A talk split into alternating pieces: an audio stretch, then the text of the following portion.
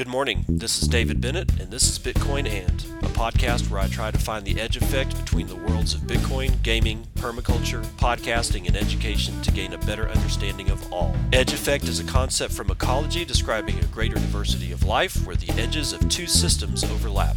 While species from either system can be found at the edge, it is important to note there are species in the overlap that exist in neither system, and that is what I seek to uncover. So join me in discovering the variety of things being created as Bitcoin rubs up against other systems.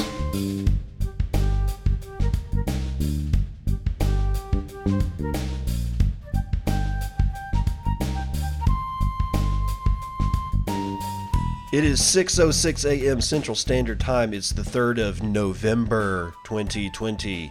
You know what day that is, right? That's Election Day. Oh, yay. I'm so happy for Election Day.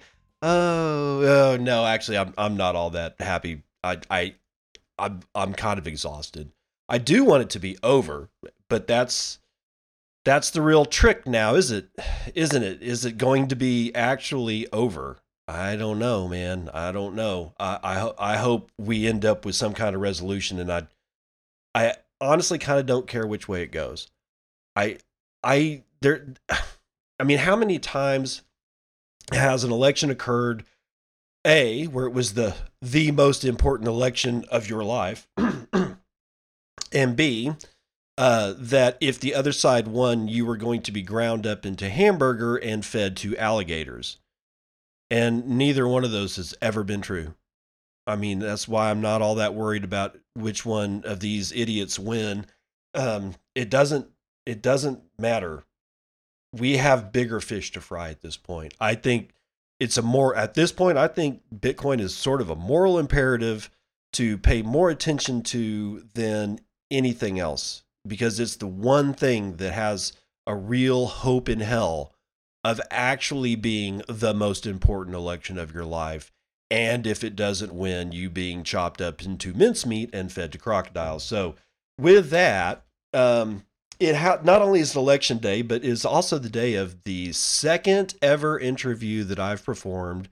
This is going to be with Scott Sibley of Shamory, and we're going to talk about the development of the game and why he decided to do a game, why it's a card game, a little bit about education in gaming. He comes from an educational background, and I find that interesting.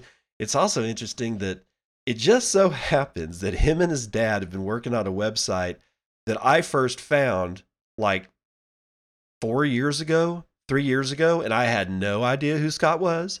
I was just barely dipping my toe into Bitcoin at the time, and I looked at I found this website because I was into visualization of large data sets, and that was sort of like, one of the things that I did at work was look for things that fit that bill. And I ran across this particular website about mapping your education.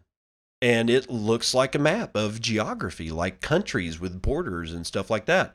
Very interesting way to present a pathway to education. And in fact, I talked to Scott, and I think we're going to do a second interview, probably not until after Thanksgiving, maybe earlier than that. I don't want to stack the same guest, that close together, because maybe I should, but it just doesn't seem like that would be a good idea. But he's going to come back and talk about that particular website, because that's, in the notions behind what, why the website exists. And we're going to talk about that on our next interview when we do it.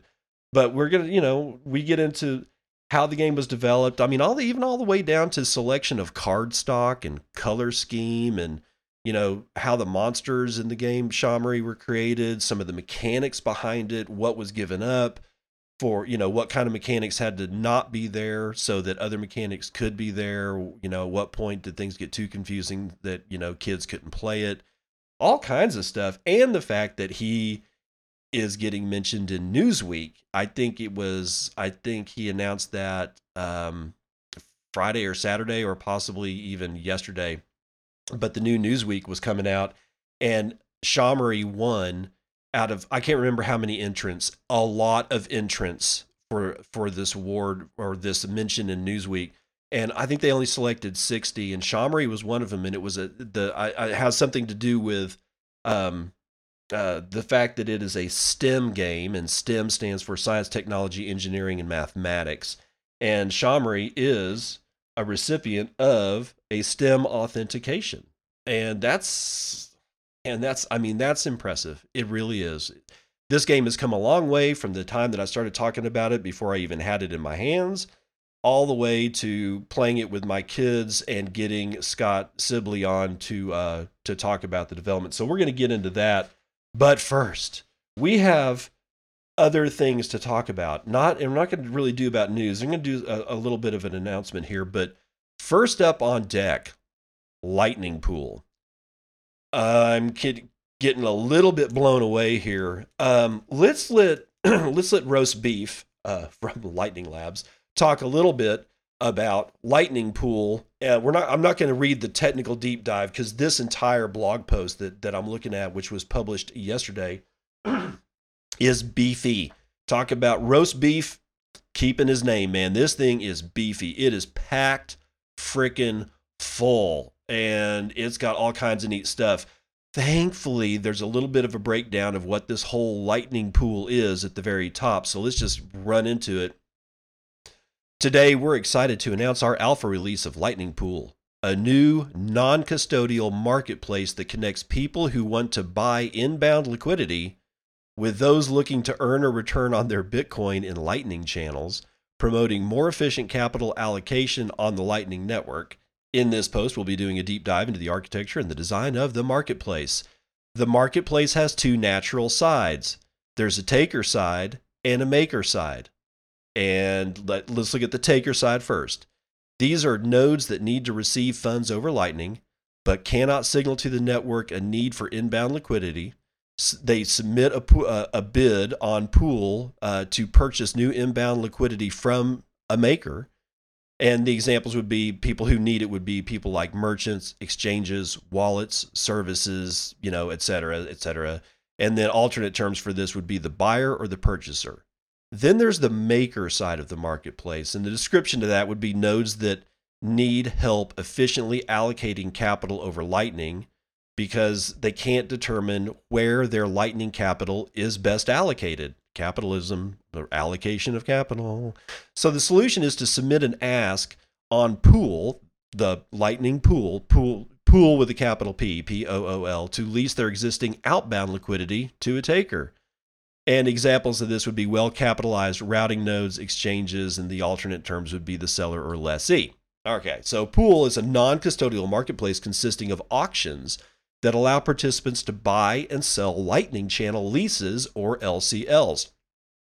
An LCL packages up inbound or outbound channel liquidity and is a hybrid asset that has elements of a traditional fixed income asset like a bond and peering agreements as used on the internet to help coordinate the allocation of bandwidth between ISPs. Similar to traditional bonds, an LCL has a maturity date expressed in blocks. This is amazing.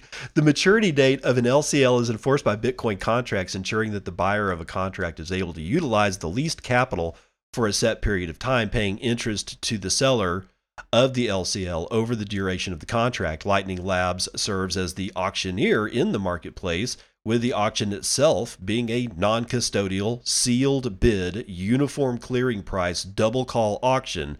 Don't worry, each term is explained in detail below, which runs roughly, you guessed it, every 10 minutes. With each successful auction batch, participants are able to discover the current pre-block lease rate, or block percentage yield, or BPY, for capital in the Lightning Network. All cleared orders in a batch are executed using a single batch transaction, allowing participants to pay lower chain fees compared to non-batched channel opening. Starting today, this was yesterday. Starting yesterday, users can open the open source client, alpha client of Pool, P-O-O-L-D, Pooled, to participate in the auction by either buying or selling channel these contracts using the Pool CLI tool or the RPC API. An instance of Pooled is backed by an active LND node similar to Looped LOOPD. In the alpha, a single Pooled buys channels for the designated LND nodes and uses funds from the LND node to sell channels. As a non-custodial system, when users use Pooled to participate in the auction, they remain in control of their funds at all times from the moment they open an account through the process of clearing and execution of their first contract. A combination of client-side verification and Bitcoin contracts are used to allow clients to verify and validate each component of the system. Holy shit. A marketplace for your Lightning channels. I mean, I like I said, I mean, I may get the following wrong, but it seems to me that what I would be able to do is fund my Lightning node, which I keep like non-custodially on top of my desk in you know, packaged in with my node, and offer those offer some channels up for bidding in Pooled. If that's true, this is going to be big for people, you know, like merchants and exchanges and wallets and services. And one of the first people that I'm thinking of is Jack Mallers.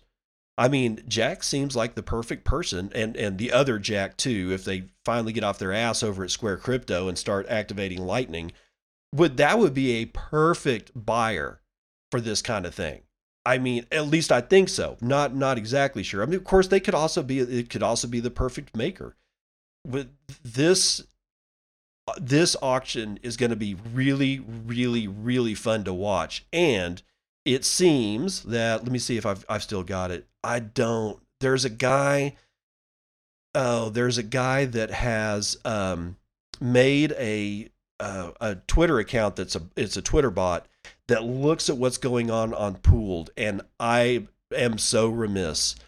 I guarantee you will see it. Keep an eye out for like the Lightning Pool tweets and stuff like that, and you will probably find it. I think it. Oh wait, no, here it is. A community member has already built this bot that'll report rates as new batches clear. Hopefully that'll tide you over, and that Twitter account is @LightningPool.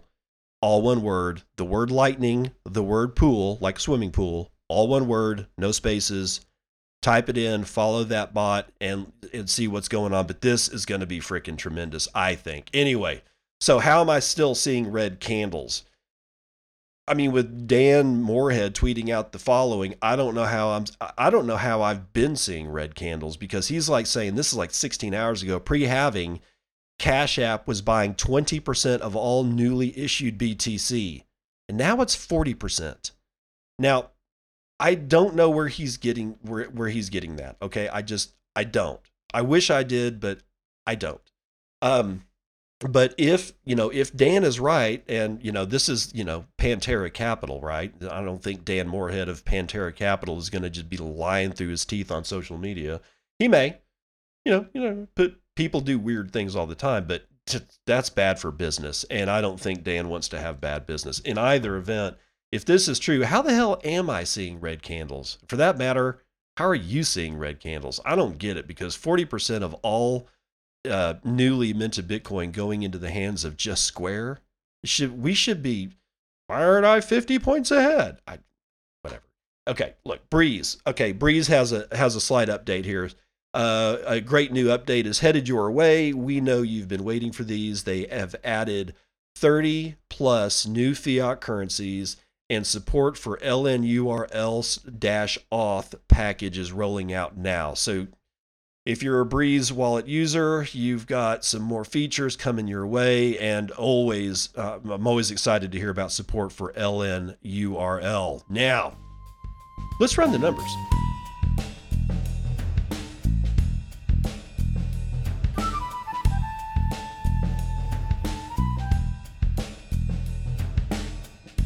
Oil bouncing back.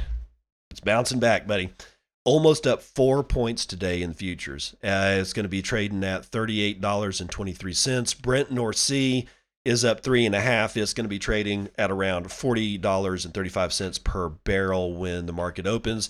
Natural gas doing its weird thing. It's down 2.37%. It'll open at $3.16 per 1,000 cubic feet. Metal looking good. This gold is over $1,900 again.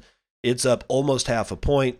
Silver is at $24.31. Platinum is up 2% to $877. I still don't understand why platinum is less of a price than gold. I don't know. I thought platinum was actually even in less supply than gold, and if that were true, then the price should actually be higher. I don't know. My wedding ring's made out of platinum. I chose it over gold because it's heavier. And it's kind of prettier. I don't know. Anyway, what's going on with index futures? Oh, we're saved upon this election day. Election day be praised. I'm being facetious. It's 1.66% to the upside on the Dow futures. We have 1.36 to the upside on S&P. NASDAQ futures lagging. It's only up 3/4. And the S&P mini is up 1.64%. Let's see what's going on with real money. Bitcoin floating around 13,530. I got a high over at BitAsset. Looks like it's going to be 13,555. My low is going to be, hit? It's going to be hit BTC at $13,528.91. And holy crap, in the scant number of transactions, and we're talking about 288,216 transactions, and I've seen that number go as high as 350,000 transactions as capacity in 24 hours. That's only 12,000 transactions on average per hour, and yet the Bitcoin network has still carried over 3 million BTC in the last 24 hours. That's 127,764 BTC being sent around the horn every hour on the hour, and that's $1.7 billion, y'all. The average transaction value is 10.64 BTC. Median transaction value is really high at 0.063 BTC, which is about $850. Despite a massive 16% downward difficulty adjustment, our block times are still at 12 minutes. It's weird. But 2.2 BTC are being taken in fees on a per block basis, and 264.25 BTC have been taken in fees overall in the last 24 hours. Hash rate has seen a nosedive. It's a mighty death spiral, man. It's 17.63% to the downside, bringing us all the way down to the doldrums of 101.4 exahashes per second, which is what it was, 6 months ago? Ethereum 380, Bcash 242, Litecoin 52, almost 53, BSV I don't care. Ethereum Classic is under 5, it's at $4.84, and Dogecoin still holding its nose at 0.0025 with 41,000 transactions. It's beating out Ethereum Classic and Bcash, which is 17,966. Shit, Litecoin's got 90,000 transactions in the last 24 hours. Somebody please tell me why all of a sudden the Litecoin network seems to be doing stuff. I don't know. It doesn't make any sense to me, but on an aside, if you haven't seen the new Bitcoin and Friends episode, they open up with an advertisement for Lolly. And if you've been in the space for any length of time, if you're not laughing within 57 seconds of that thing opening up, then you're just not a fun person. There are 54,000 transactions waiting to clear, and it's going to take 62 blocks to clear it. We have a price, Clark Moody is looking at a price of 13,528. Running the numbers gives us 18,532,594.15 BTC is in the network at this point. Let's see here. We have 1,039.34 BTC in the Lightning Network capacity, which we've seen a steady decrease of BTC in the Lightning Network, and yet the capacity value continues to rise with the price. We are at $14.1 million in the Lightning Network, over 7,465 nodes representing 35,478 channels that can now be auctioned for lease, apparently. In the Tor side of the Lightning Network, we are holding at 50.3%. and we have 523.4 BTC in the Lightning or in the Tor side of the Lightning network, and that's running over 2,485 nodes. That's going to do it for Vitals.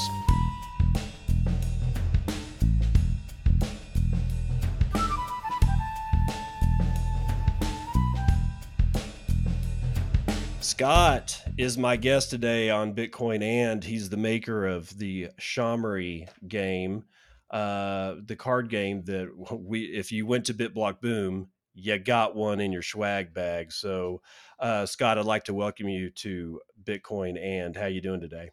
I'm doing great, David. It's nice to actually be on the program instead of hearing you talk about Shamory. So glad to be here. Yeah, it's a long time coming. I did the first interview of this show actually yesterday. So you are guest number 2, man. Awesome. And looks like I've got may have somebody else lined up after this. We'll see how this goes, but again, just to make sure that the listeners understand, you are Scott. Is it Silby? Is that pronouncing Sibley. That right? Yeah. Sibley. Okay, just wanted to make sure because I have this nasty habit of mispronouncing everybody's name on the face of the planet. And you are you solo on the making of the Shamory card game? Yes, I would say it came out of my brain, but my wife definitely helps out with a lot of the packing and other items here and there. So it's a team effort. Okay. Well, then before, we roll into the aspects of this particular game and what it is and what it does, tell me a little bit about yourself and your background, because what I'm really interested in just not only just hearing somebody's background is how on earth did you come to producing a card game about Bitcoin. Is your I'm not seeing that your background has anything to do with game development of any kind. So can you kind of take me through your background and what led you to coming up with a card game? Yeah, totally. It is a unique kind of zig and zag to get where we are today. Take it all the way back. I'm born and raised in San Diego. Hard place to leave. Huge Padre fan. Used to be a huge Charger fan. Now I hope they die every Sunday. But kind of got the San Diego lifestyle. I come from a family that kind of has a lineage of, for lack of a better word, educators. So my mom was a 30-plus-year teacher. My dad has an ed tech company. I've got a lot of family that are teachers that are out there. So kind of the education side of things was always around me growing up. I saw, the enjoyment of teaching people other things, but I also saw the negative of not wanting to go into that field around, for lack of better words, I don't want to get paid like a teacher. So I kind of went the more business route growing up. So I actually have a background in accounting is where my first professional foray took me. And if I kind of really think about it, I was in the audit side of things. And when you think about auditing, it's all about verification and third parties coming in and saying if something's right or not, and then leaving a trail to make sure somebody else can do the exact same thing. And honestly, that's the heart of Bitcoin, a lot of it. Just going back to that verification. And that was in the mid-2000s when I was doing that. So before anybody knew the word Bitcoin. But if I think about it, that's kind of where some of this came about. But I really enjoy being creative. That's another part of my background that I think I get a lot of just self-satisfaction about, and kind of being able to mix education and creativity. It's kind of a shorter version of my journey thus far. Okay. Then you mentioned a couple of things. Well, you mentioned ed tech a couple of times, and I've actually got that written down in my notes because I saw that in I was doing some background research on the blog for Shamory, which actually is thank you for putting that together. That's actually the blog section of the Shamory website's very informative, and it's seems very well kept up too. It's not like there's like one blog post and then that's it. And, there's lots of good stuff. But can you? I'm assuming EdTech is short for educational technologies. Yeah. Yep. Exactly. Can you kind of take me through what that is or what your version of that is?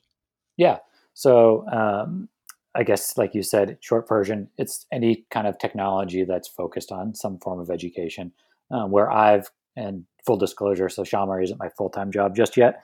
I actually still work in the field at a company called Journeys Map. We're a startup here in San Diego, focused on kind of, in simple terms, we've created Google Maps for learning. So instead of going to a map and getting driving directions, it's a map that literally can drive you from 8th grade to becoming a video game designer, or a career transition from point A to point B.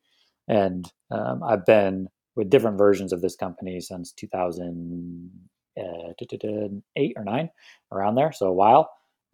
Going back into different fields, we've had a handful of products all focused on the education space. So whether it's a reading product that I used to run, just kind of data warehouse and management and reporting sold to districts.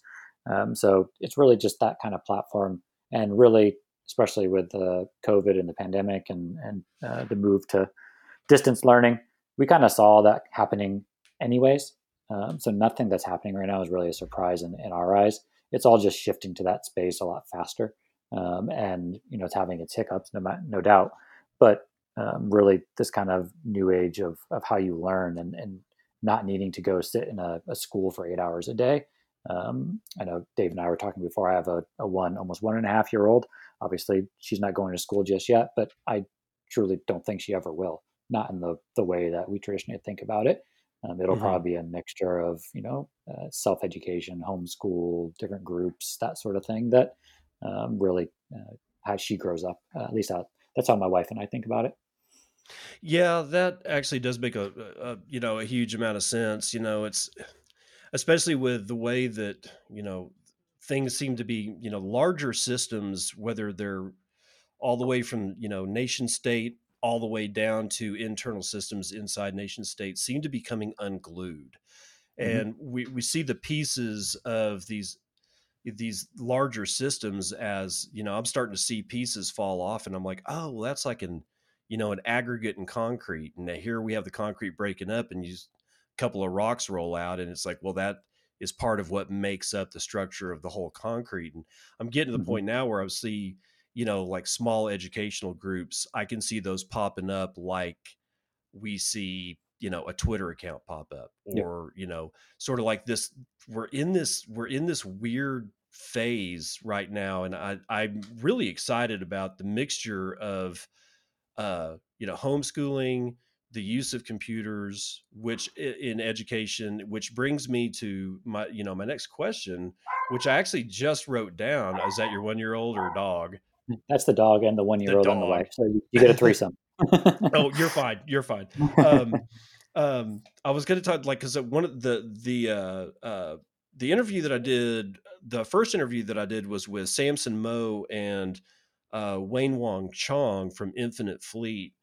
And we had a discussion about, education in video games because Samson Moe is, behind this, new video game that's coming out, hopefully will come out 2021 called Infinite Fleet. And we had a small discussion about education and gaming in video games. Do you have any, since we're talking about technology and ed tech, do you have any views on that? Is it something that's worthwhile or do you think about it that much? Or? Oh, yeah, for sure. It's part of something that we kind of think about, whether it's at Journeys Map or in general, we think kind of that gamification of life is what's happening. And so just anything that can help increase engagement of an individual to want them to kind of self-direct their learning process is really where I think it's all heading. Just like, I don't know about you, but for myself, nobody told me to start learning about Bitcoin. I became interested, because first I saw the number going up, so that sucked me in. But then I was enough interested over the past 3 years to keep learning more and more without having to be told to do it. Same sort of thing in a gaming type environment where if that's your cup of tea and how you want to kind of start learning, then I'm all for it. And I was on a call earlier today with a group of one of the cyber industry, large cyber company out here in San Diego, and they've just about are releasing, it's called a cyber range, where essentially individuals can go to get work-based learning type experience in the cyber field, which is absolutely booming, so that they can start to get their feet wet in kind of what it's actually like to go through and be in, kind of on the front lines of the cyber force for the industry today. And that's the same sort of gamification that you can get from, you know, Minecraft or other games that are out there. So yeah, I think they are definitely on the right track, as well as anybody else who's trying to put that spin on learning and education. Okay. So would you say that Shamory was kind of, was pretty much born out of what we were just talking about, the need for education and kind of gamifying it, or at least, you know, funifying it in for lack of a better term? Definitely. And then I guess the other component that I would say is I saw that there was at least in my mind, a huge gap when it came to being able to reach that younger audience in the space. So much of what's going on, while it's awesome and should be going on, is focused on the actual adopters and the technology and hardware wallets and you name it. But, you know, your 7-year-old or your 11-year-old, they're not going to care about that yet. There needs to be something down there for them to gravitate towards. And the other component of that was part of my, at least my skill set that I think is out there, is being able to really try to simplify a complex thing as much as possible. So it was my attempt of simplifying how Bitcoin and the blockchain works, making it fun, gaming it, and making it so it's a 5-year-old or a 50-year-old. It doesn't matter. They can pick up the deck and go. Yeah, I think the product is the only product that I know. Well, actually, BitPiggies, you guys, and there was one other one. It's about a ledger. It's a couple of Sats Ledger. Yeah, yeah. Those three products taken together are the only ones that I truly know of that are actually targeting children, and that does make a lot of sense, because my children, you know, even my oldest, has never seen a day without Bitcoin. Not because I'm, you know, well, yes, they've been listening to podcasts since they were very little. You can't help that one. But the fact that they were just born after, you know, January 3rd, 2009, that was the strike of the very first, you know, mined block. So they've never seen it. And we've got an entire group of, you know, an entire demographic of the population that are growing up. And as far as I can tell, there's only three products that are targeting them. And I think that's a kind of a gaping hole. So while we have this transition available to us to go get into this, can you tell us what is Shamory? I mean, I know what it is, but there may be a lot of people that haven't seen it yet, or, you know, didn't get their deck at BitBlockBoom. So can you take me through it? Sure, of course. First off, hopefully everybody who did get that deck at BitBlockBoom is enjoying it. But Shamory is a Bitcoin card game, so it's literally a physical game. So come to the website, you'll be able to get it in the mail, like old school. I did that on purpose. I've had people say, oh, you know, it can be an app or whatnot, which it can be, and maybe one day I'll go there. But I wanted to bring a sense of physical to what is a heavily digital space, especially for the young kids. So that was part of the reason I chose a physical version of the game instead of creating an app. But it's a game that essentially walks individuals through the process of mining the Bitcoin blockchain. There are various card sets and a dice. The user is able to go through, and the way I broke it down is the way I broke the mining process down, I guess I should say, is there's a lot of things going on. So let's not get lost in the extreme technicals. I came down to say, okay, there's a nonce and there's a target. If those two things, for lack of better words, match up, that block isn't going to get mined. And when I broke it down as simple as that, in my brain, I said, that's just playing the game of memory. We've all played the game of memory as a kid, probably had fun doing it. And that's really what set me off down the rabbit hole of creating things where the players are going to lay down the nonce cards, stack up the target cards, flip one over. They roll a dice to see if they get to mine or not. If they do, and they match things up, a block is going to get mined. They're going to get a reward, and they're going to go on continuing to play. The two other caveats that comes in here are attacks and difficulty adjustments. So if you roll the dice and one of the sides has an attack guy on it, if that attack card that gets laid next to the block gets higher than the chain that you've started to mine, then your chain has essentially been 51% attacked, and the game starts over. So trying to weave that into play. And then lastly, difficulty adjustments. There's cards that can get flipped over that can actually make the game get a little harder. And you can kind of choose the difficulty that you want to start with. You know, for the younger kids, Probably in the low settings, if you become more of an expert, get all difficulty adjustment cards in there and go from there. I wouldn't advise it, but hey, go for it. But that's just kind of a simple way of learning about Bitcoin. I kind of think of it as three steps: Bitcoin awareness, Bitcoin education, and then adoption. Those are kind of the three steps in my mind that kind of lead a person down to where we all envision people going. This game hopefully starts that awareness at a very young age, as well as the education that'll then lead into the adoption. Well, when was it that you first came up with this? I mean, is it one of those things where you just go, was there an aha moment, or was this a situation where it just kind of simmered in the background and more ingredients were added to it? How did that work? Was it an aha moment, or? Yeah, it was probably a little bit of both. So it was probably in 2018 or so, early 2018, that I kind of said, I'm really interested in this. I want to find a way to be more involved in the space, just in general. It then took me a little while to figure out what that actually meant. Was I going to go off and apply to companies? Was I going to create something? Who knows? But it was probably early 2019 when I kind of had the idea around the game side of things, because of the, like we talked about earlier, the gap in the space. There's definitely a few different versions that rolled through my head. If I were to share the, and maybe I actually will one day, the early prototypes that I was just making of what these cards looked like, they're definitely not as fun and vibrant as I know your kids enjoyed seeing. So it was part of that process to kind of figure that out, the rules of the game. Actually, the very first version of the game I came up with actually focused on a similar concept, but instead of using characters, I thought of a way to make it so it was actually math problem related, which I could, which was, I think, is still a good idea, but it's definitely not as fun and a little bit more complicated. And so I had to scale it back and get even simpler and hopefully, I think, more engaging. So it definitely went through a lot of different versions over probably about a year.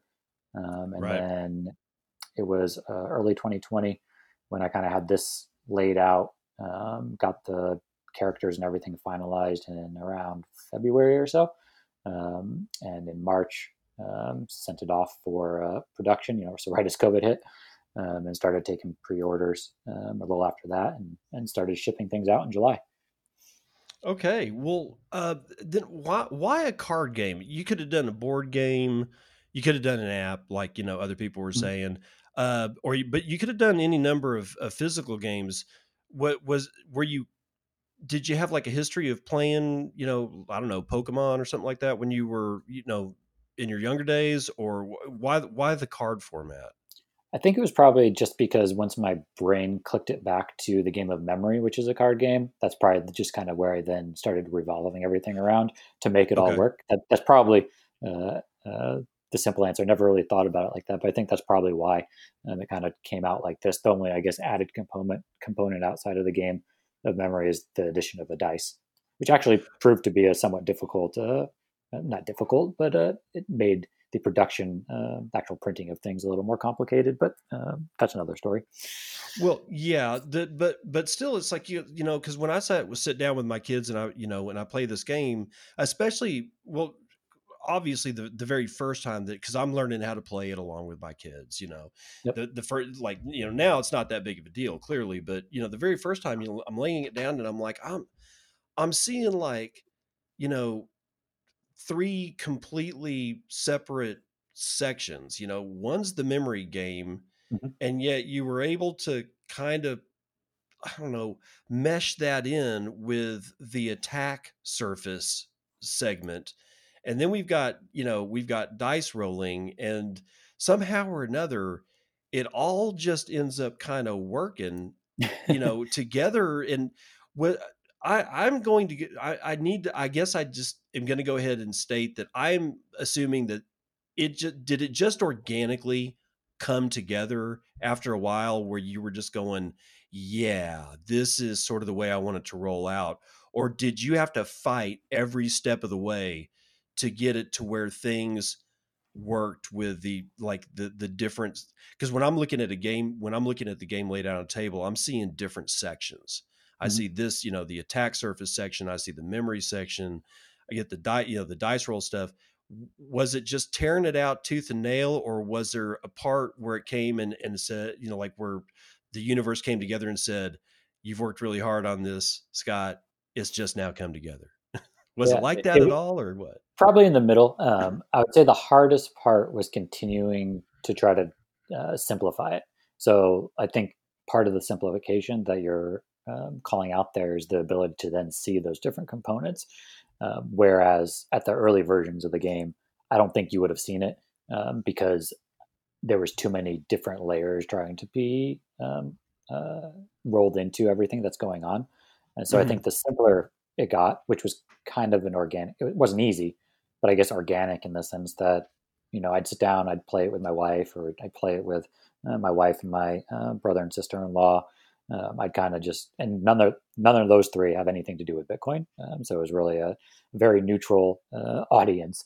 I got to kind of see what their reactions were, how long the game took, that sort of thing. And then go back, and I guess the way my brain works is I'll, you know, be listening to a podcast, or I'll be just doing my other work, or being on a run, and something will pop in my head, and I'll be like, I want to tweak this like that, you know, make a little note in your iPhone, get back over, redo another version of it, or tweak the rule a little bit, go back, play again.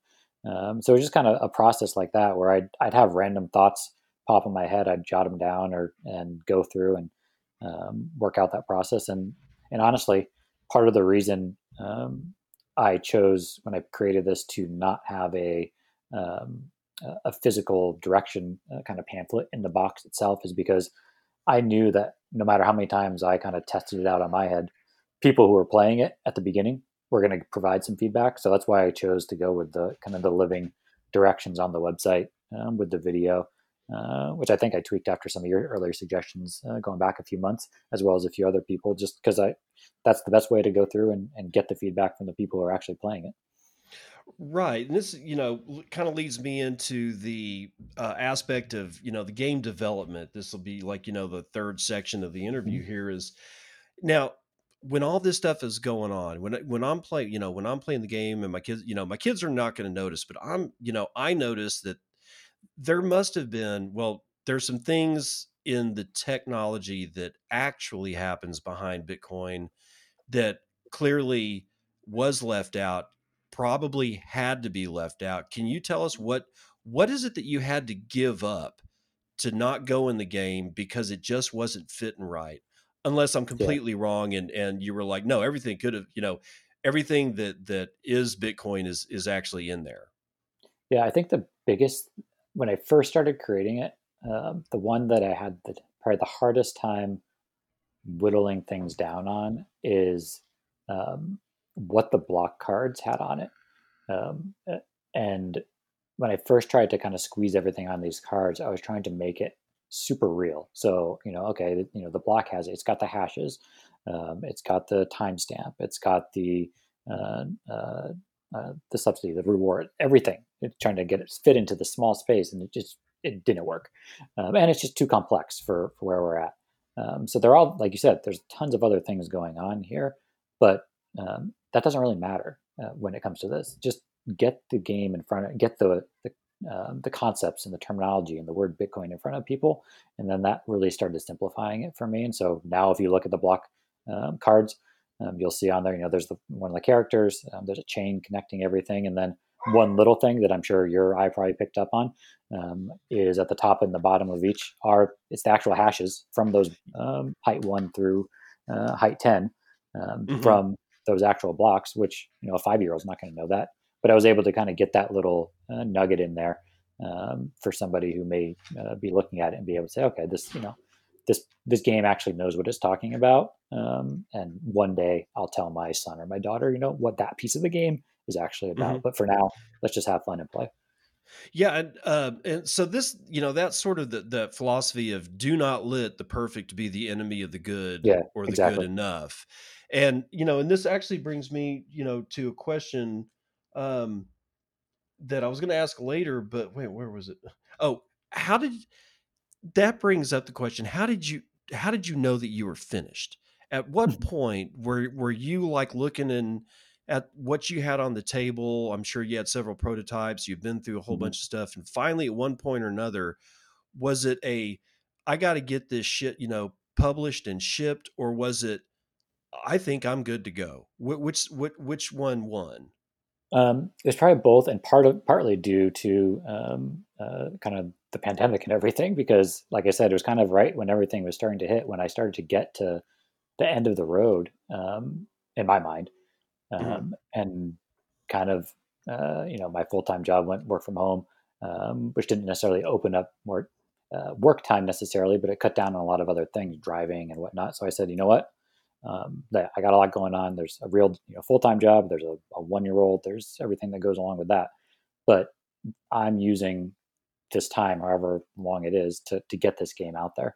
And so that was kind of the tipping point. And once I saw, it was before that all that happened, but once I saw kind of the monsters and the way the cards and the final version started looking from the designer I was working with, I said, okay, these things are, at least I thought they were super cool. They seem to be resonating with everybody who sees them, not just young kids, but adults alike. I knew I kind of had something that could bridge the gap between really essentially all the generations. So that mixture kind of was what, Q1 of this year kind of pushed me to say, okay, let's go get some of these manufactured and see where all this goes. Well, what was if you were to pick one part of this entire process, as far as developing the game and the game mechanics, can you pinpoint what the hardest nut to crack on that whole thing was? Good question. Only hard because I probably went through so many different versions of it. I guess the hardest part, partly actually, was the balance between the ease and difficulty of actually playing it.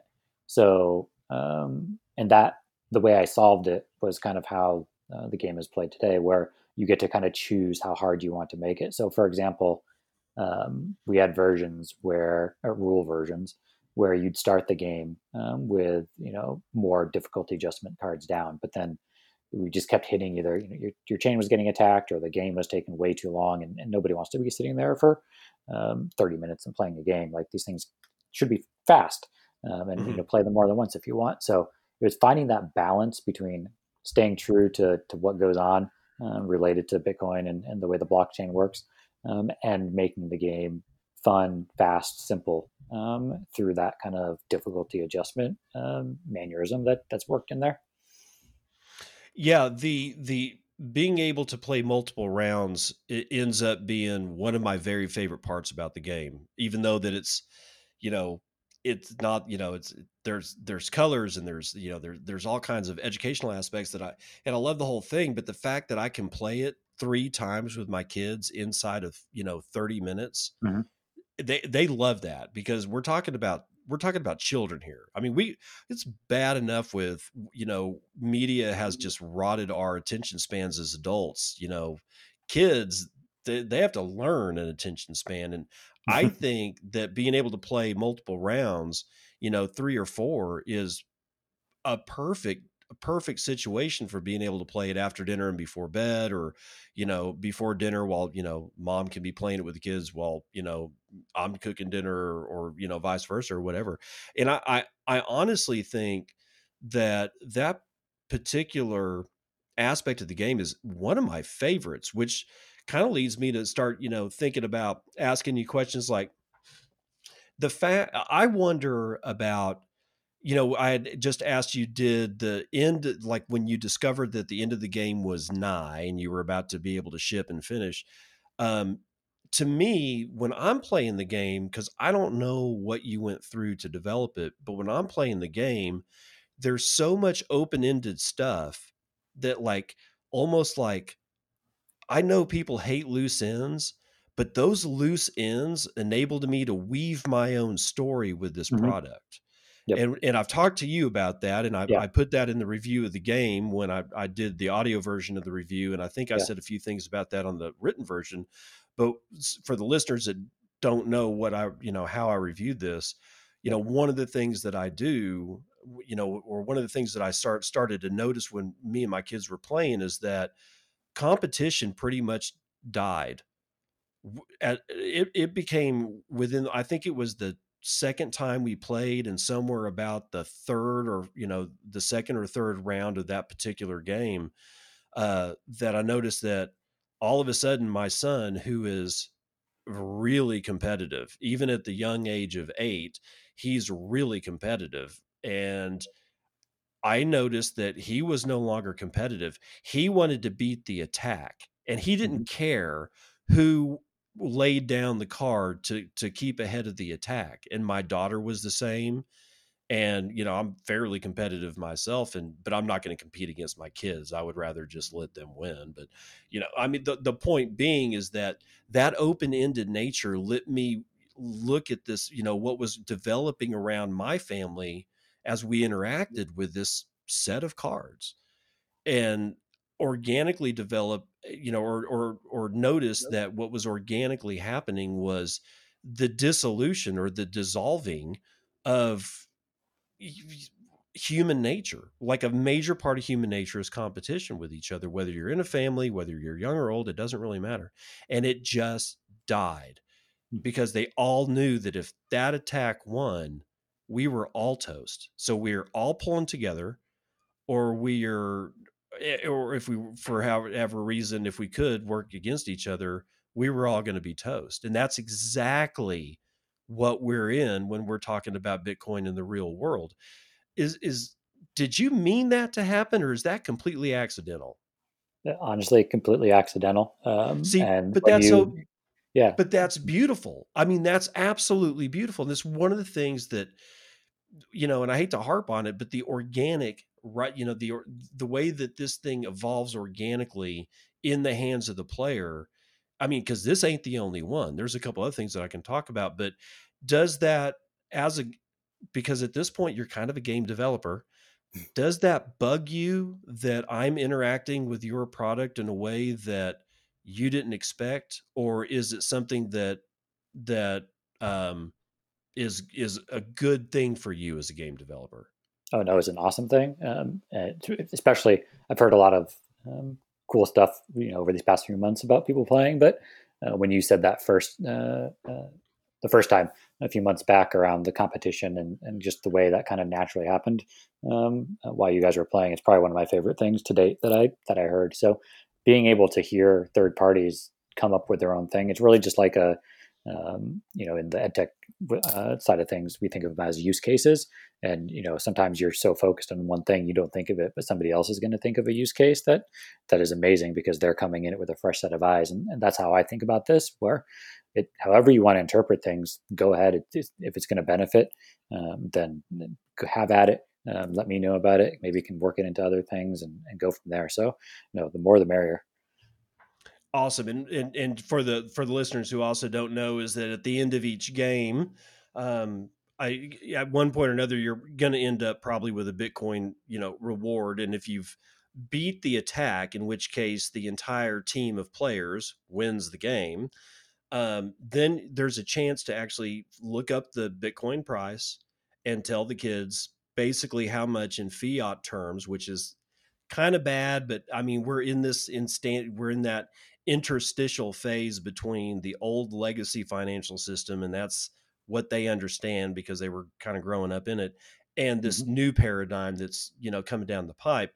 And yet I can look at the light in their faces when I said, okay, you've got 2 Bitcoin, that's $22,000. And the first question my son asked was, Will that buy me a car? And I said, it'll buy you 3 really cheap cars, or it'll buy you 1 kind of decent car. And then the next time we played, he literally had enough for a Lamborghini, which is one of his favorite cars, and is also a well-known and well-beloved meme in the Bitcoin space. Yep. So there's that. So there's this, you know, I turned that part of it into the aftermath of the game is over, and yet we're not done interacting with your product. And yeah, I think that's, you know, if I was creating a product, I would like want that aftertaste. And no other game really that I've come in contact with has that aftertaste. Do you have any response to any of that? Is that like a think that's like cheapening your game, or is it strengthening it, or is it neutral? Oh no, it's definitely strengthening it. You want that that after effect, because without it, then eventually everything, it's going to fade, whether it's a game or a show you're watching or anything else. You know, you want to be lingering in the person's head, hopefully in a positive way, to get them to come back. So whether it's using the conversion of 2 Bitcoin to what is it, $13,400 or whatever we're sitting at right now, or anything else that's going to kind of put it in the back of that individual's head, then that's an awesome thing to hear, because I want the people to play the game as often as they want, and that's going to get them to come back. Okay, so now the art, because that's for me, that's a very large component of this game, and I want to kind of start with the monsters. Yep. How was that your idea? Yeah, I'm definitely not an artist by any stretch of the imagination. So I didn't actually create the monsters, but I did I started with the fact that once I got off of the whole math concept, I started with the fact that I wanted the images to be something extremely appealing, versatile, engaging, fun, and not something that looked too kid focused, but something that kind of users of all ages could kind of see and enjoy looking at. And kind of once I got that in my head, I started searching around for different examples of things like that were out there. I found a designer that had created some non-Bitcoin, but similar, a style that I liked, I guess is the best way to put it.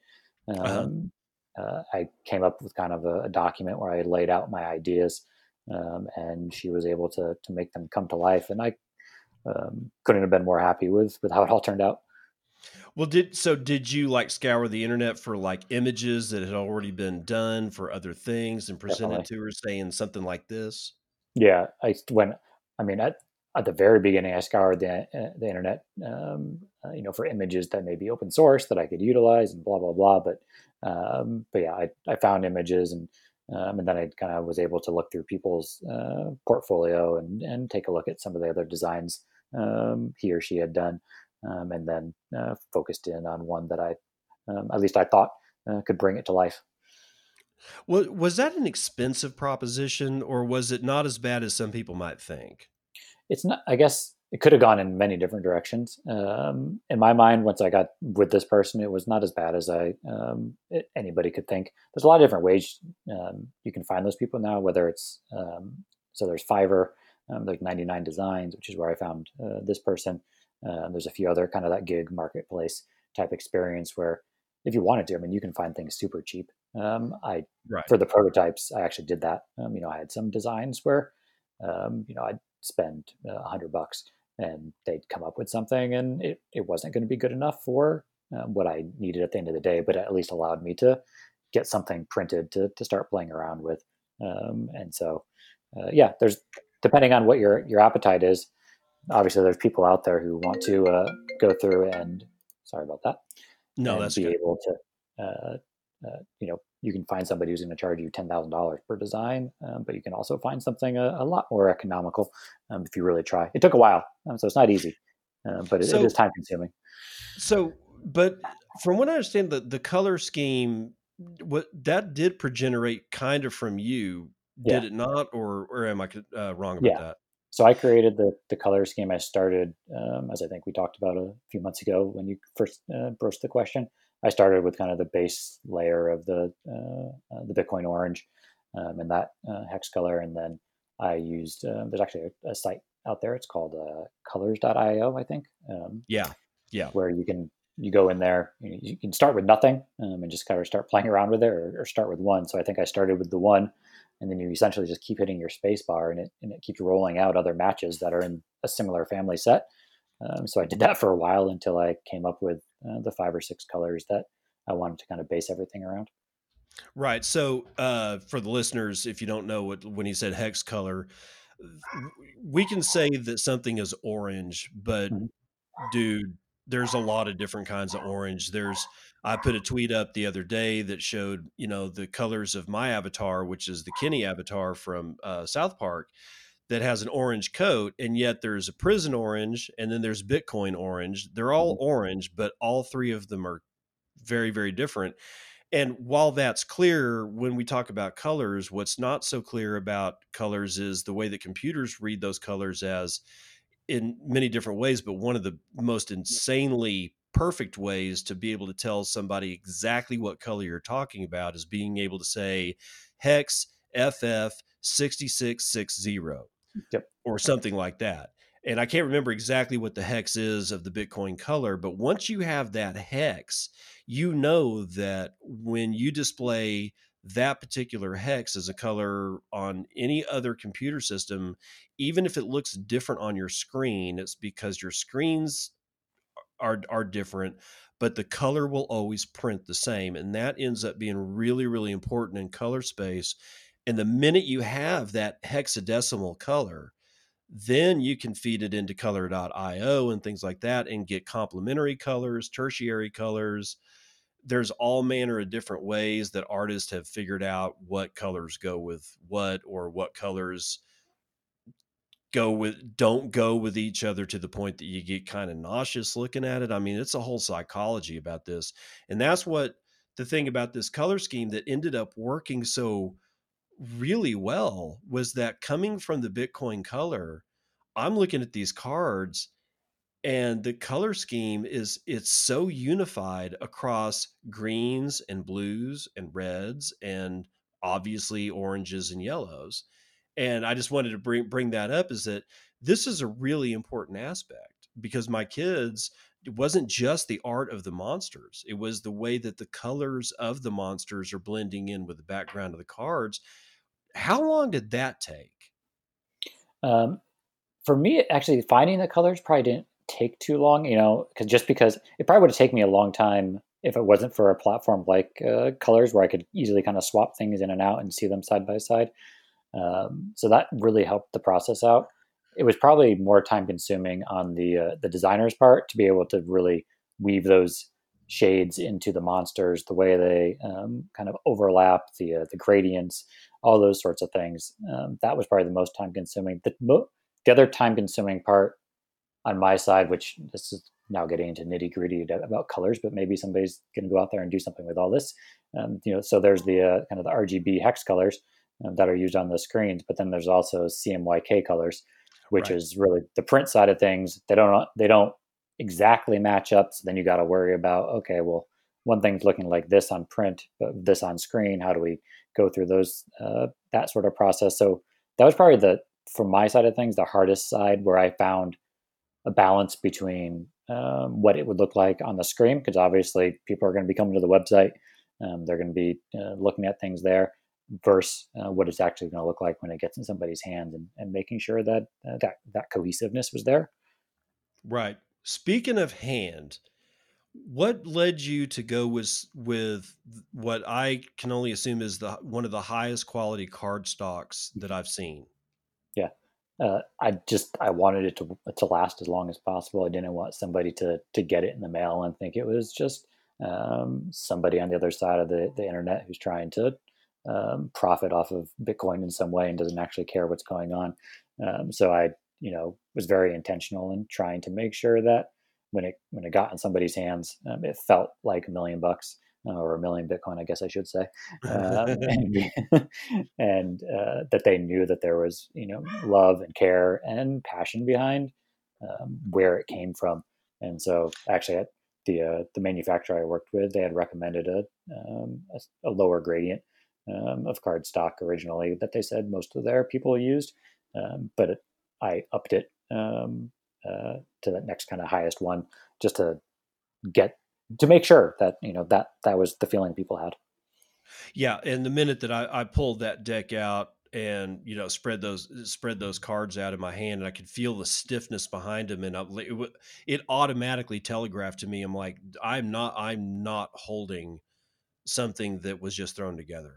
It just screams, excellent production from start to finish. And then we started playing the game, and that's when, you know, like we'd already talked about, the game mechanics and the organic, you know, the threads that come off of it and all the weaving and stuff that goes into the interaction of the family with the game. But man, I mean, just feeling the weight of the cards in my hand, I'm like, I felt, you know, professional decks of playing cards for Vegas before, and even those things didn't have the solid feel of these. And there's something that is really communicative about the people that are producing that product and its weight and feel in your hands. And I gotta tell you, I'm really glad that you went with the card stock you did, although I'm sure it's probably fairly expensive.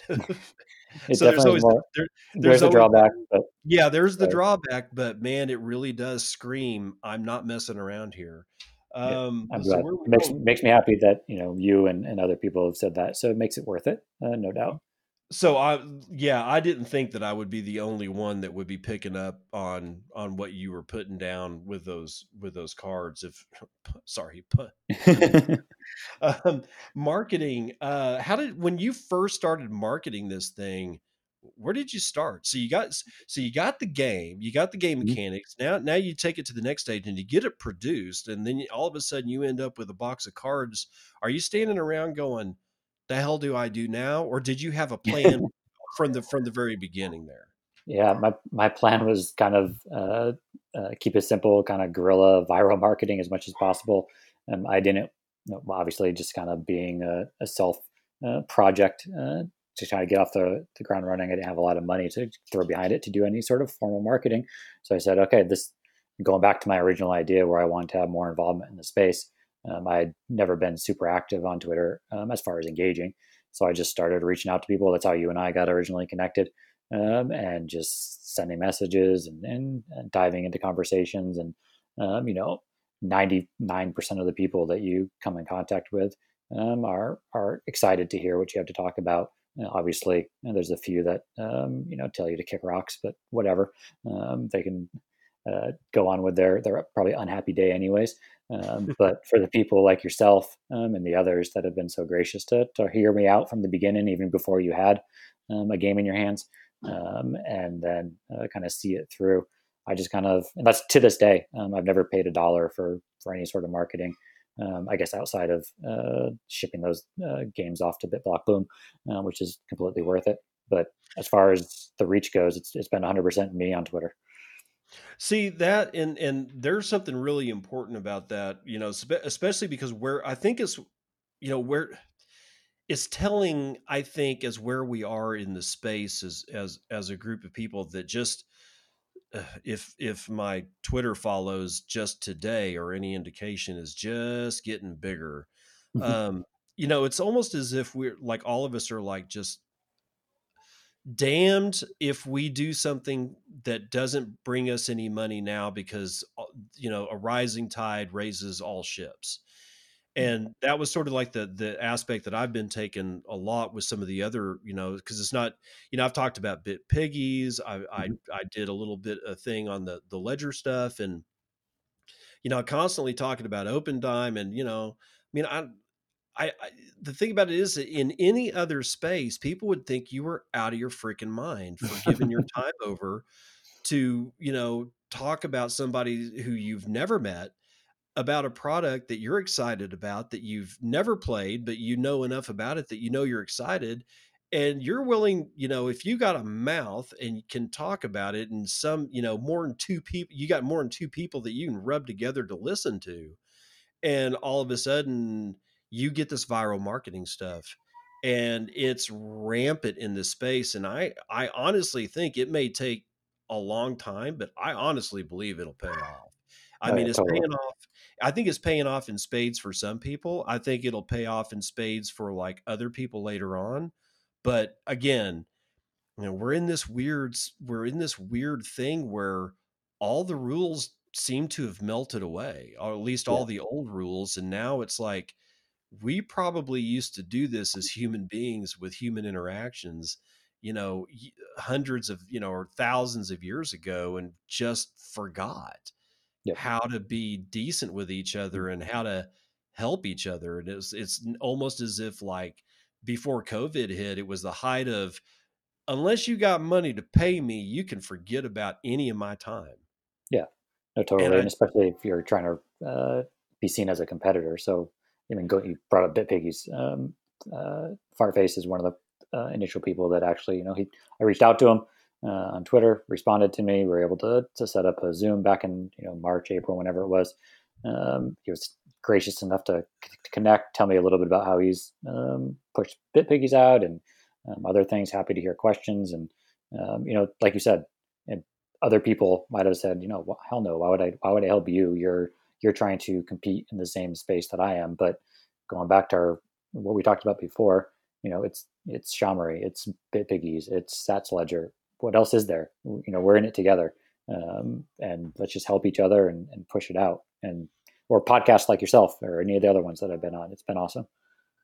Yeah. And I've been really happy that I could, you know, and I mean, I hope that some of the things that I've done has helped you, you know, do your stuff. And that's, you know, one of the things about the possibility of, like, you know, not, oh, I was about to say reparations. That's not where I was going. I was saying, like, you help me now and I'll help you later kind of thing, where we're all like, it's sort of like, you know, two people trying to, like, to see a scene where two people have interlocked arms and they're in opposite directions and they're both walking up a wall, but you have to have both people pushing against their respective walls to not fall down. And I think that that's where we're all at right now, is that we're literally building this thing from the ground up in a way that I don't think I've never seen it before. So I hope that I've been helpful for some Shamory sales. No, you've definitely been helpful. You know, every tweet, every review, every just little mention of it, no matter when it is, it puts it in the back of somebody's head. They may not go buy it today.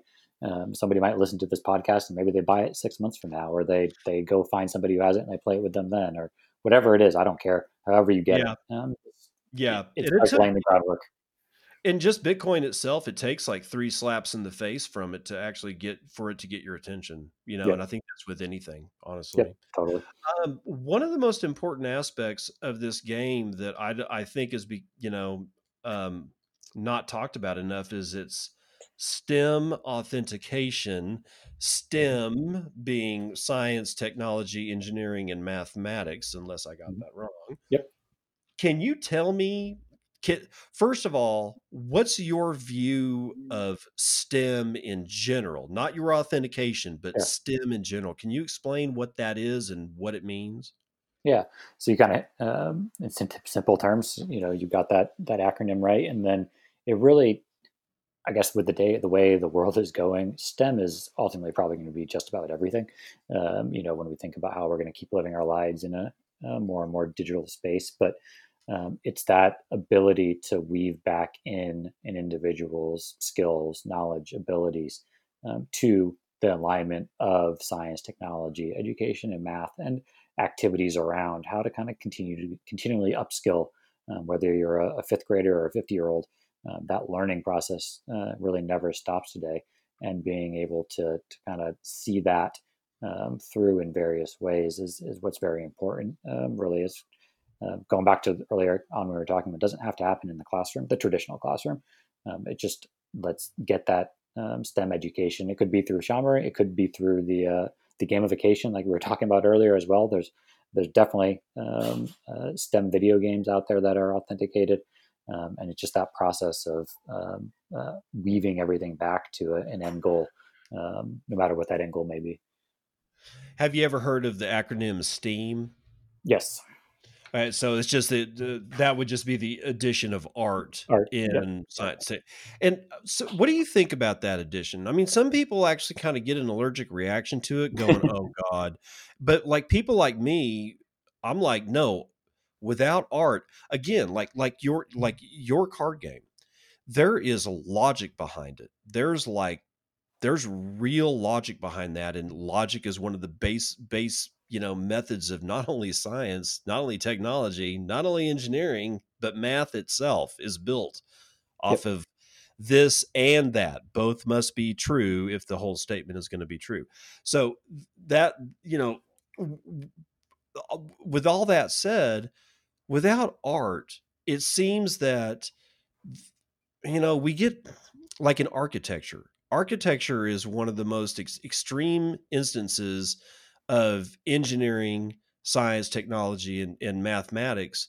And yet architecture itself can either go really brutalism, like housing blocks in the Soviet Union or the projects in Chicago, or it can be absolutely spectacularly beautiful with other architects. And I'm of the opinion that art, I'm not saying that we should say STEAM. I'm just saying that I don't think people should be having an allergic reaction because art is mentioned alongside of that which is clearly technical. Is that something you agree with or disagree with?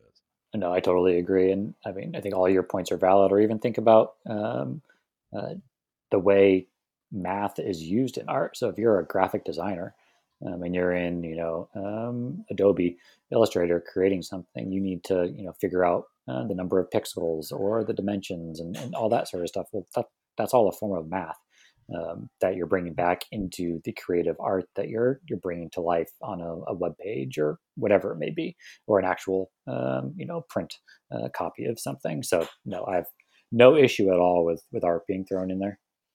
So can you tell me about the authentication process, or not only the process, but first of all, let's start with what does it mean that Shamory got STEM.org authenticated?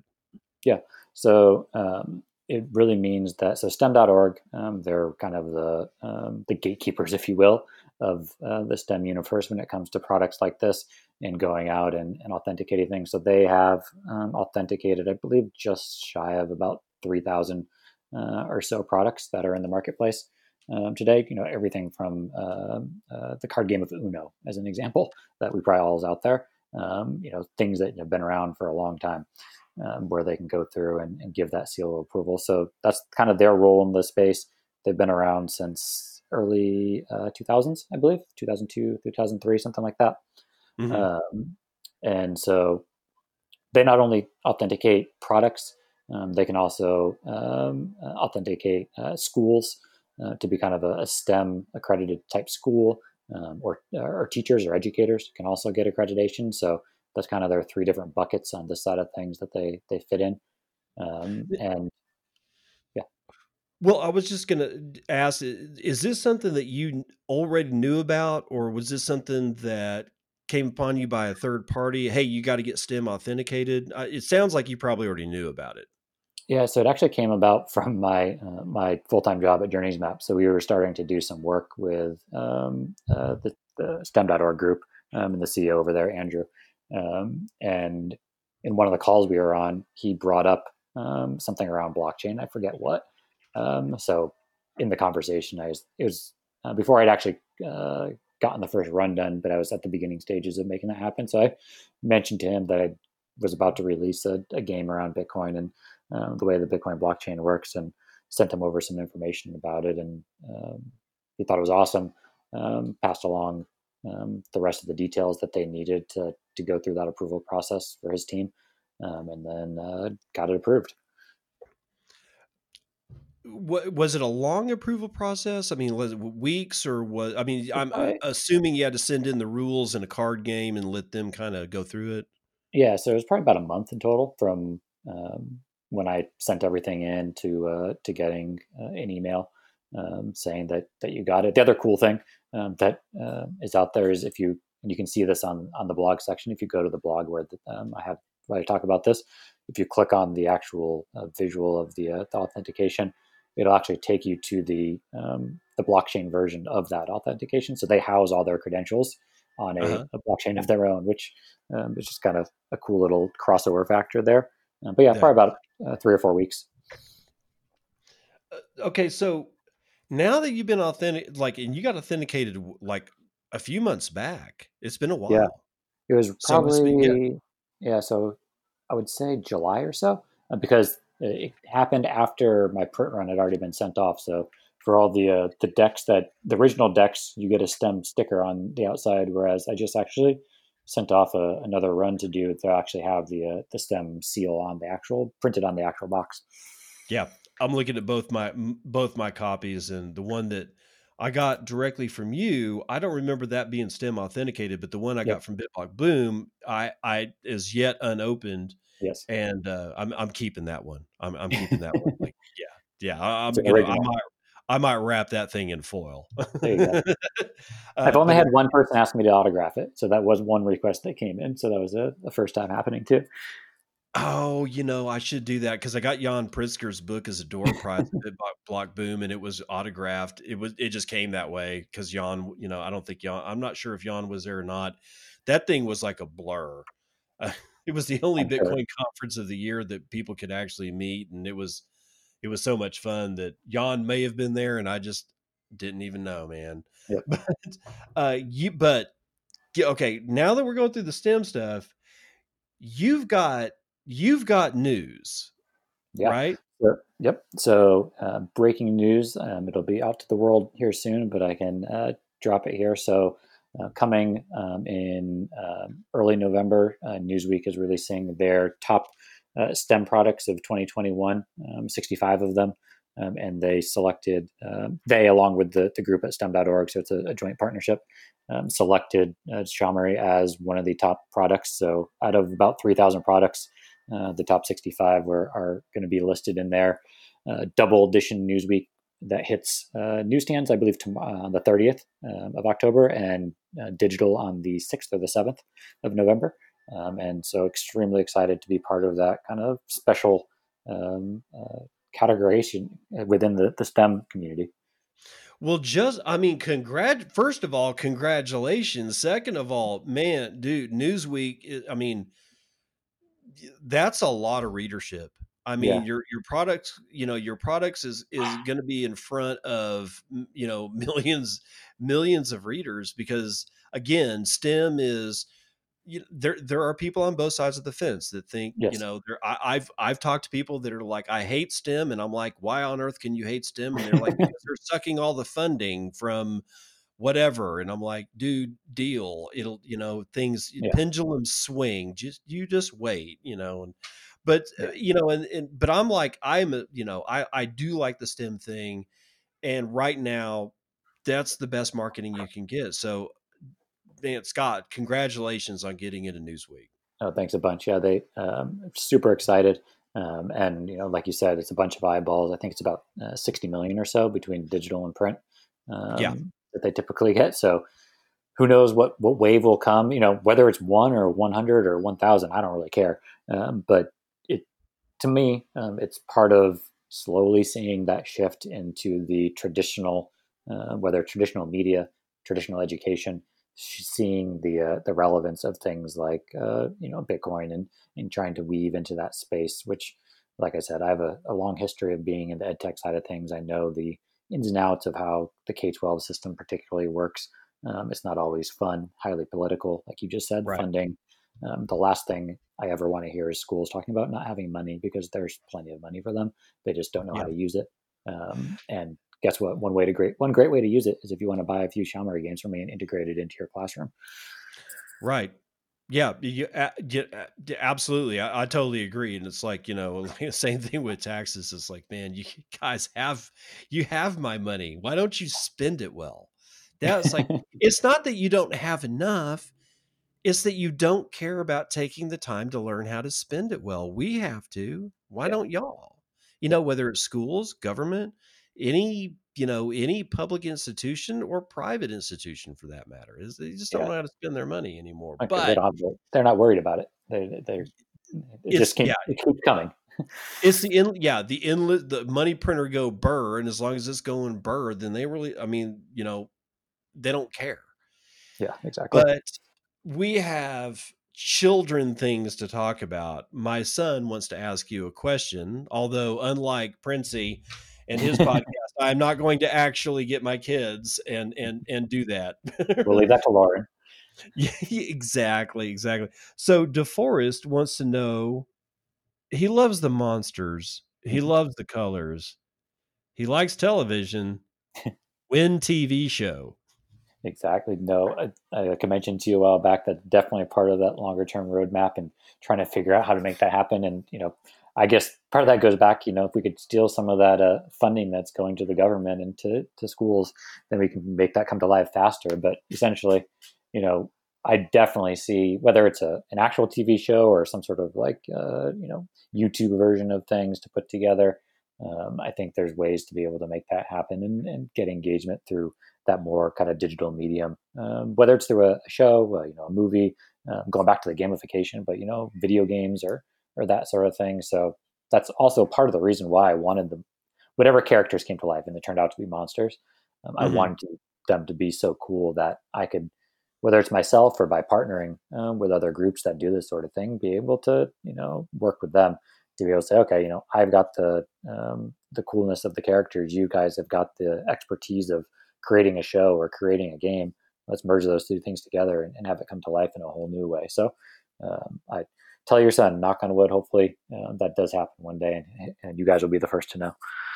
Yeah, absolutely. He also wanted to know if you would hire him because he's going to make an awesome TV show. I think he definitely can be hired and be part of the review panel to make sure that things come to life properly. Yeah. But, you know, except that the fact that we'll all be put in jail because of child labor laws. True. Now, my daughter wants to know something that I also was wondering about was, is there going to be a sequel to this game? Yeah. So I do actually have other ideas. I wouldn't say I'm close to actually putting any of them to life.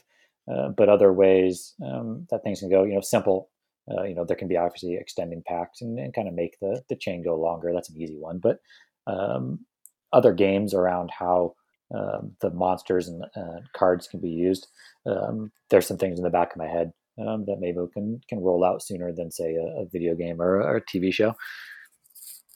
Yeah, and I am more about the question of expansion packs rather than sequels, although I think me and my daughter are, you know, pretty much of the same mind. She just doesn't know what word to use because I'm like, going, look, you've got this base game and there's because of those open ends, I mean, if I can make my own rules or I can make my own presentations given the and I don't want to say ragged edges because I'm making a dig at you. I like the ragged edges.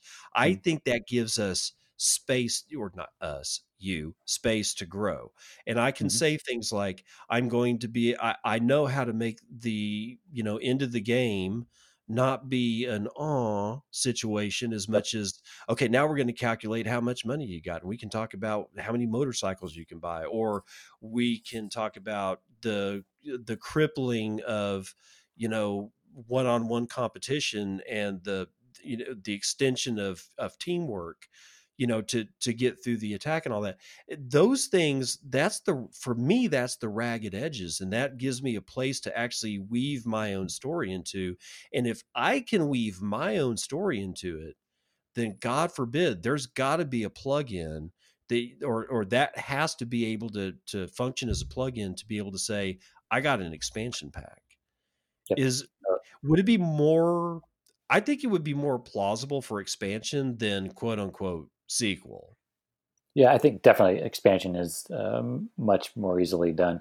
You know, even think about a game like Cards Against Humanity.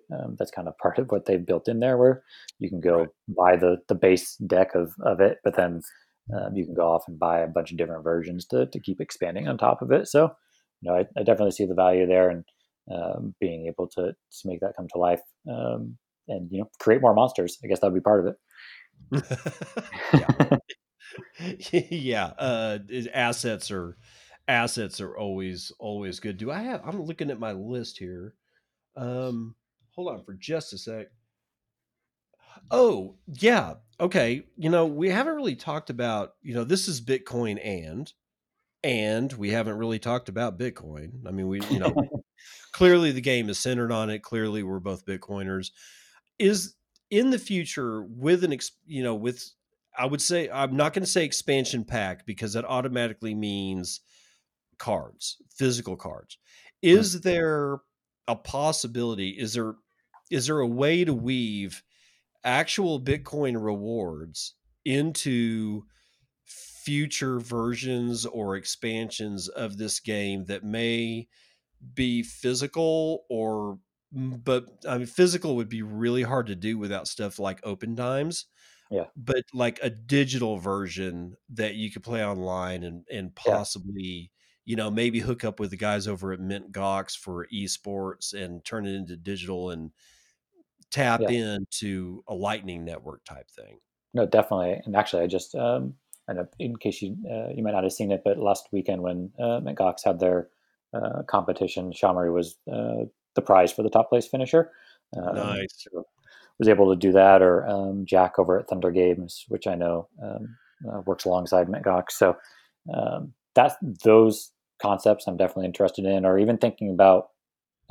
I guess I would also think about it as being similar to people going in and spinning the wheel on Fold and being able to get Bitcoin rewards like that. So that sort of gamification and being able to come to life, where if there is an app version of Shamory, whether it's this exact game or some variation of it, that can then be connected to, like you said, getting sats back. That'd be sweet. Yeah.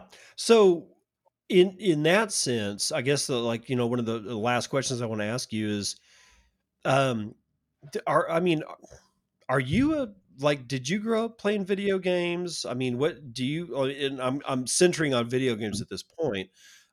What's your general thing about video games at this point? You like when we were growing up and versus now? I mean, is there, you know, where are you at on that? Yeah, so I definitely grew up playing video games. So I was from the, you know, I remember getting my first Nintendo. I actually remember getting my first Atari, for people who know what Atari is. I know what Atari is. Exactly. I had an Atari 400. Yep. And there's actually still an Atari over in the closet at my mom's house, so I could go dig it out somewhere. So Atari, Nintendo, Super Nintendo. But quite honestly, I probably haven't played a video game in 20 years. So that side of things isn't something that really hooked on for, you know, longevity. Obviously, I think they're fun and whatever, but it was probably the video game started dying down as I was a baseball player growing up. So as the baseball activities picked up throughout that layer of childhood and growing into adulthood. But nonetheless, you know, games are always fun in any sense of the imagination. So that's part of where it all came from.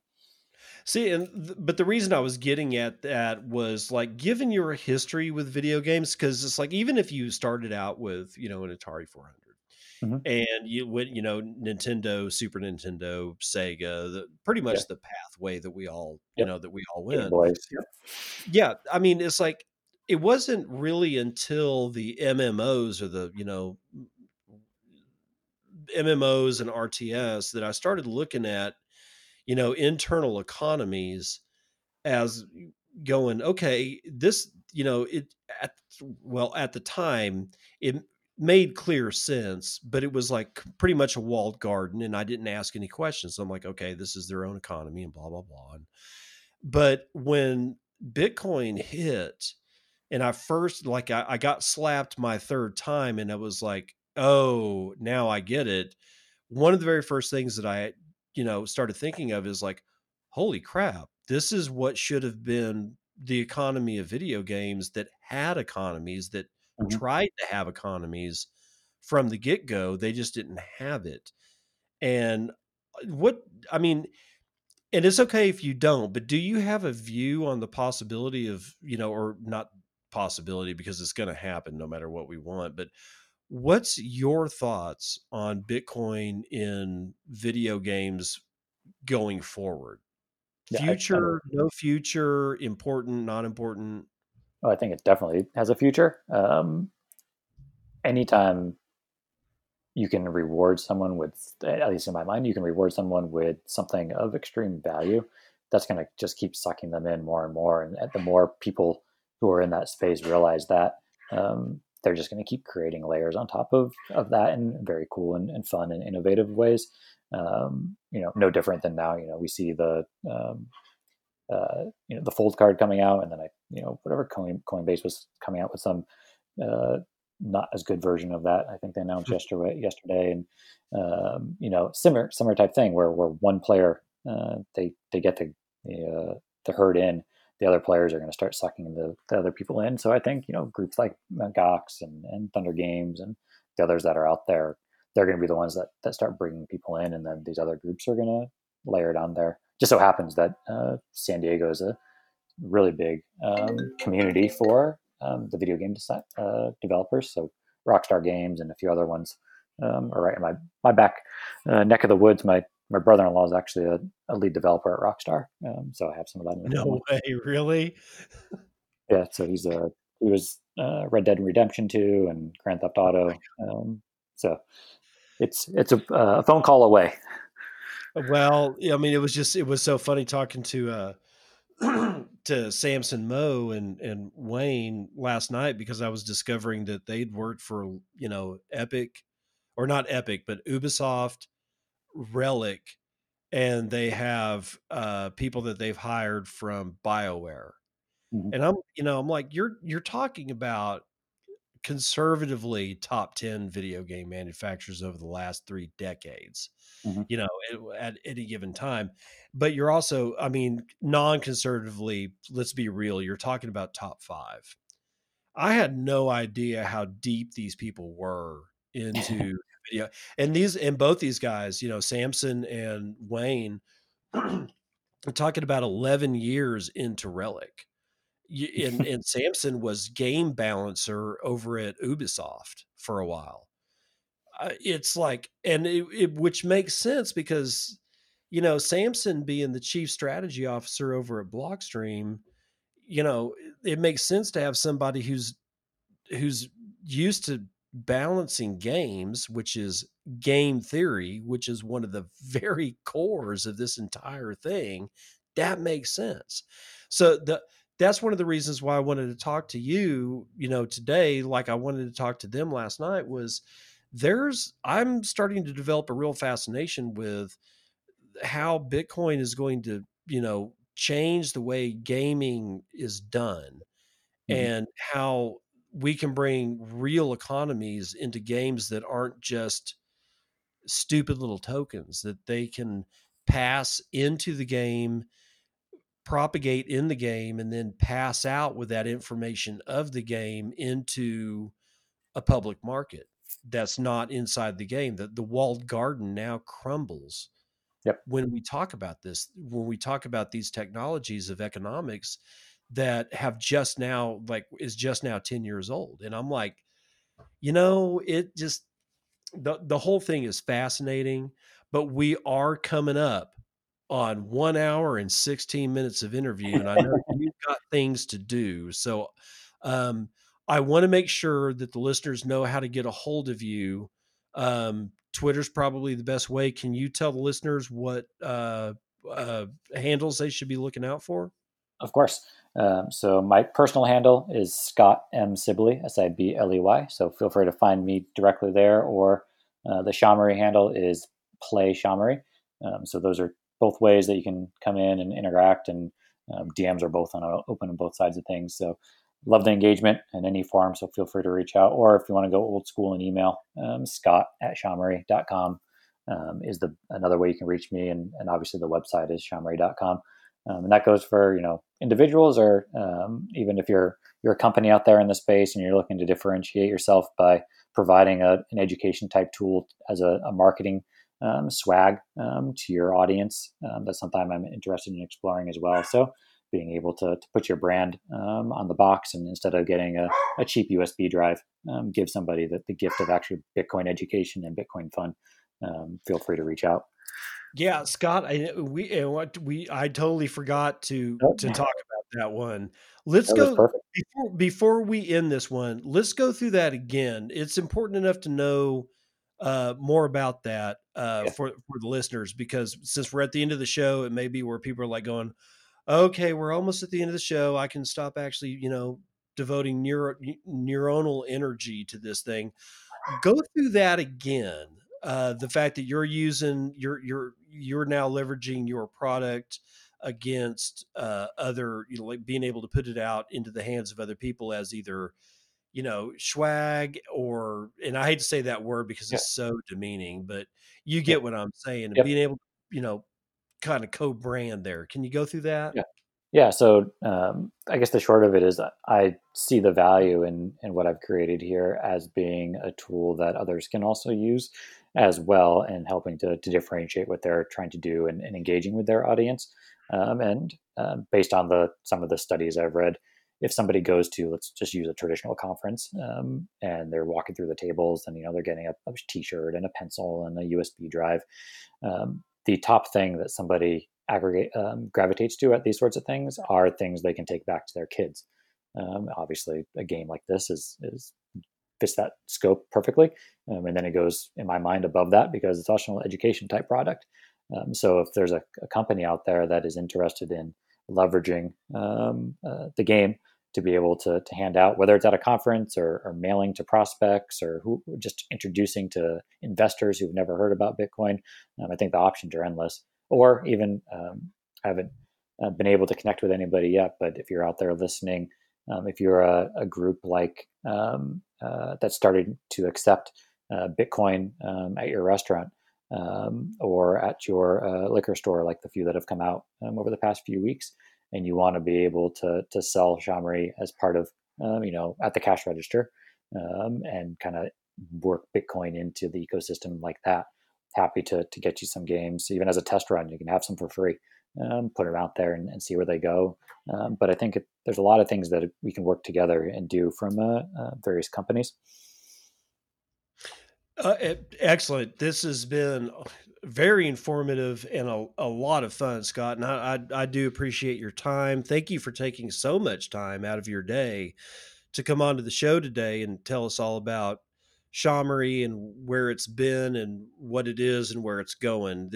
These things, these products are more important than I think people are aware of. I honestly really do. I think that the way that we're building this from the ground up with, honestly, it's like everybody in this space is trying to figure out immediately anything that they can do, because they know claiming the namespace is one of the most important things that they can do. And when I see really good products that are really well balanced and really well put together come out of this space inside of 10 years, because it's not just that it's like, we're 10 years in and all of a sudden we're starting to see these products drop, over the last 2 years. And I'm like going, oh my God, if we're just now, at first it was T-shirts and stickers and stuff, but now we got like people like you and Novak, with the OpenDime and Cold Card. We got, Fart Face with BitPiggies. We've got, the Sats Ledger, any manner of educational resources. The whole space is just blowing up. And I just hope that I see that you're able to produce a lot more, as we move through this entire space. And again, thank you for your time. Thank you for coming on and telling us about all this stuff and your views on, the more esoteric and philosophical manners of Bitcoin gaming and, product development. So Scott, thank you. I appreciate it. No, and it's likewise, like I said, you started talking about Shamory before you even had it in your hand, just from me reaching out to you on Twitter. So I truly, truly thank you for your support and I guess faith before even having a chance to play it from day one, and the ongoing discussion around it, playing it with your kids at BitBlockBoom. One thing I forgot to mention, anybody who's listening, if you want to go to the website, use the code Bitcoin and 10, and you'll get 10% off your order. So feel free to use that to your heart's content.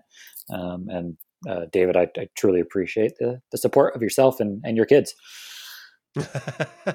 Hey, man, we're going to see you on the other side, dude. Of course.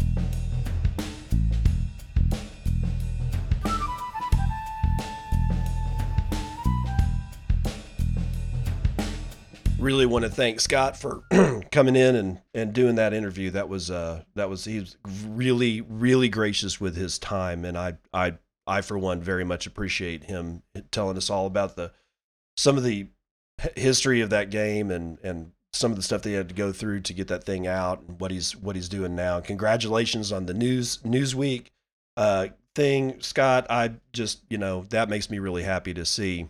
Now, before we sign off, it's come to my attention that the kid from Pokemon fame, Ash Ketchum, is actually referred to as Satoshi in Japan. Who knew? Who knew? Who the hell told me that? Molly Spires, I think is how you pronounce her name. She is at Coin Corner Molly, Molly. But yeah, she brought that to everybody's attention today, and I double checked, and according to Bulbapedia, this is in fact correct. Ash Ketchum in Japanese is Satoshi, is the main character of the Pokemon anime. So, fun fact. Hey, I'll see you on the other side. This has been Bitcoin and I'm your host, David Bennett. I hope you enjoyed today's episode and hope to see you again real soon. Have a great day.